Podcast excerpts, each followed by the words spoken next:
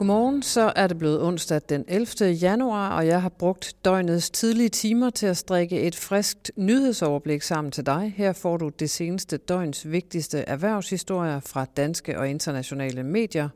Velkommen til Morgenbriefing. Jeg hedder Sofie Rud. Mærsk topchef Vincent Clerc har sat sit nye hold. Det siger han i det første interview siden Clerc trådte til ved årsskiftet, og det står på forsiden af børsen i dag. Og topledelsen i den danske transportkæmpe vokser fra 7 til 16 personer. Det er både nødvendigt for at rydde op og skære til og gribe nye muligheder, mener den nye topchef. 16 chefer med et aldersspænd på knap 20 år, 9 nationaliteter, 6 kvinder.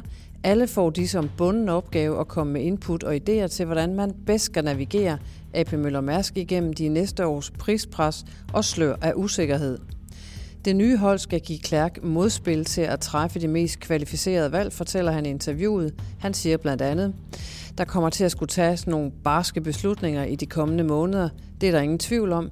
Vi skal virkelig lave en balancering mellem at accelerere vores strategi og ikke blive sat af på nogle af de udfordringer, der kommer, siger Vincent Klærk blandt andet. Du kan læse hele interviewet i børsen i dag eller på borsen.dk. Finans skriver, at den danske vindsektor er blevet fanget mellem løfter og realiteter. Vindsektoren er nemlig blevet fremhævet som det 21. århundredes danske industrieventyr. Men de mange virksomheder har svært ved at tjene penge og får svært ved at gribe den vækst, som politiske aftaler og klimamål uværligt vil kaste af sig de kommende år, skriver avisen. Flere selskaber melder om en decideret ordrekrise, og vindbranchens flagskibe Vestas og Siemens Gamesa leverer det ene milliardunderskud efter det andet. Der fyres medarbejdere og ekspansionsplaner skrinlægges, og det er en prekær situation, skriver Finans. Især når vindmøllesektoren formentlig kan se frem til en enorm vækst de kommende år, når ordrene til de enorme vindparker, som skal levere 2030-målsætningerne, begynder at tikke ind. Og så er det vildt voksende e-læringsfirma GoLearn blevet solgt til en finsk pendant, som hedder EduHouse for estimeret 100 millioner kroner, det skriver børsen. EduHouse har den norske kapitalfond Verdane i ryggen og er i gang med at brede sig ud over e-læringsmarkedet for erhvervslivet i Europa, og nu er turen altså kommet til Danmark og GoLearn. Parterne ønsker ikke at oplyse købesummen, men kilder i MA-miljøet indikerer en købspris på ca. 100 millioner kroner. Dermed står Go Learns to stiftere, Rolf Pedersen og Tue Lindblad, til en pæn million gevinst. Det samme gør de tre investorer, som tidligt gik ind i firmaet. Mest prominent er iværksætteren Martin Thorborg. Han sælger nu sin andel på 10-15% af selskabet, og du kan læse mere om det på borsen.dk. Store prisfald rammer endnu en gang boligmarkedet, og ifølge eksperter venter en bedring ikke lige forløbig, skriver børsen. Prisfaldene på boligmarkedet fortsatte nemlig i december, hvor huspriserne på en måned er faldet med 2,7 procent, mens lejlighederne er blevet 1,8 procent mindre værd på landsplan. 2022 har udløst de største prisfald på boligmarkedet i mere end et årti, det viser tal fra boligsiden. Hos Nykredit er det især farten på prisfaldene, der får boligøkonom Mira Lee Nielsen til at spære øjnene op. Hun siger, det er et stort prisfald igen i december. Hastigheden på de her prisfald har været rigtig høj i et par måneder, og det vil det nok også være i nogle måneder endnu, siger hun, det skriver børsen. De danske pensionsinvestorer kunne nok ånde lettet op, da 2022 var slut. For alle som en har de været igennem et år, hvor flere års tårnhøje afkast er aflyst af historisk høje tab, det skriver børsen. Det viser den seneste opgørelse fra analysehuset Nikolaj Holt Mikkelsen, som indsamler tal fra afkastet på pensionssektorens populære markedsrenteprodukter. Disse produkter blev indført efter finanskrisen og har aldrig oplevet større tilbagegang end i 2022. I snit er der tabt 10,9 procent af pensionsordningen, når man måler på en typisk kunde med 15 år tilbage til pensionen og middelrisiko. Bedst er det gået for arbejdsmarkedskasserne Pension Danmark, Industriens Pension og Sampension, der har tabt fra 6,2 til 7,9 procent.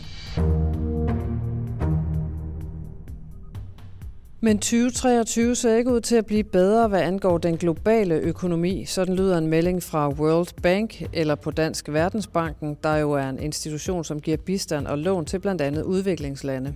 Verdensbanken justerer nemlig sin globale vækstprognose for global vækst i år ned fra 3% vækst forudsagt i juni 2022 til blot 1,7% i år, og det er altså globalt.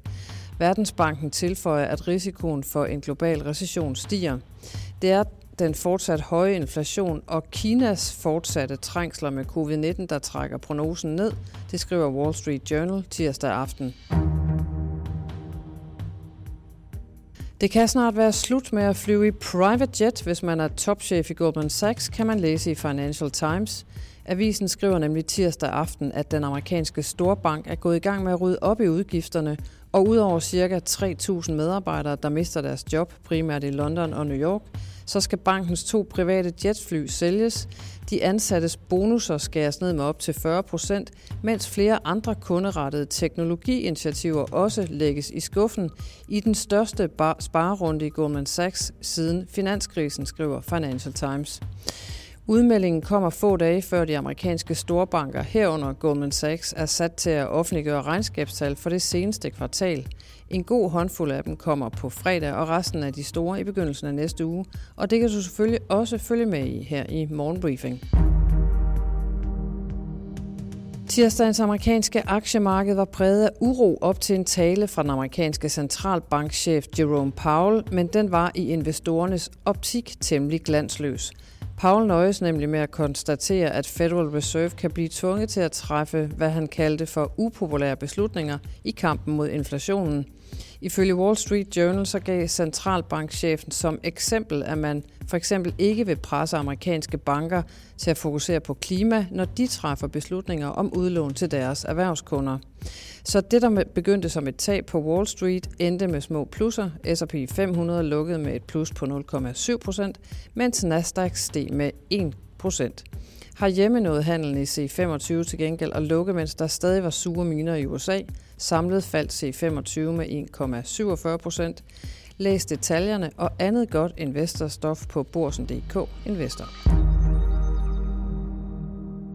Vi skal tale lidt om dansk politik og den nye SVM-regering. For da tre partiledere fra de konservative, alternativet og de radikale, altså oppositionen, søndag blev spurgt, hvor længe de tror, den nye SVM-regering holder, så lå vurderingerne i den skrabede ende. SVM-regeringen holder ikke hele perioden, udlød det. Børsens politiske kommentator og lederskribent Helle Ip har et andet bud. Hør her, hvad hun siger. Der er flere partiledere, der har spået, at den nye regering maksimalt holder et år eller to. Og her tror jeg, at de bliver overrasket. Jeg tror, øh, at SVM har virkelig gode muligheder for at sidde hele valgperioden ud. Det er jo rigtigt, at SVM kun har øh, 89 mandater til sammen, og at der bare skal være en lille håndfuld øh, folketingsmedlemmer, øh, som smutter fra de tre partier til andre partier, for at flertallet er væk. Men selv hvis det skulle ske i løbet af den her valgperiode, så tror jeg ikke, det vil betyde, at regeringen risikerer at blive væltet. Og det skyldes især, at øh, de radikale jo har ageret på en måde, så det parti umuligt øh, kan trække tæppet igen og udløse valg, eller også true med at hoppe over til blå blok.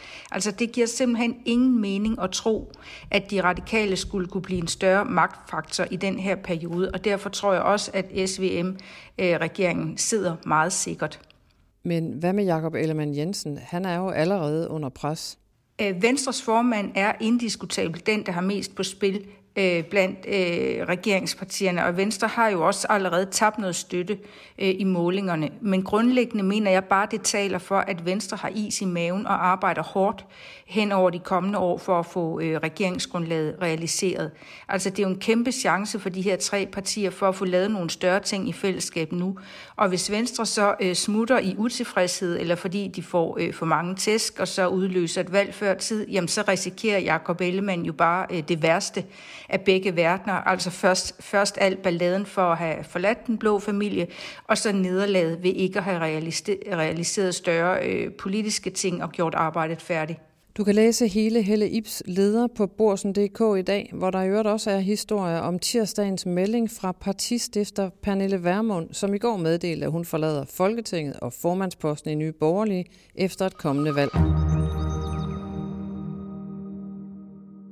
Det var, hvad jeg havde samlet til dig i dagens morgenbriefing. Tak fordi du lyttede med. Vi er tilbage igen i morgen tidlig med flere erhvervsnyheder fra ind- og udland. Og indtil da må du have en dejlig onsdag.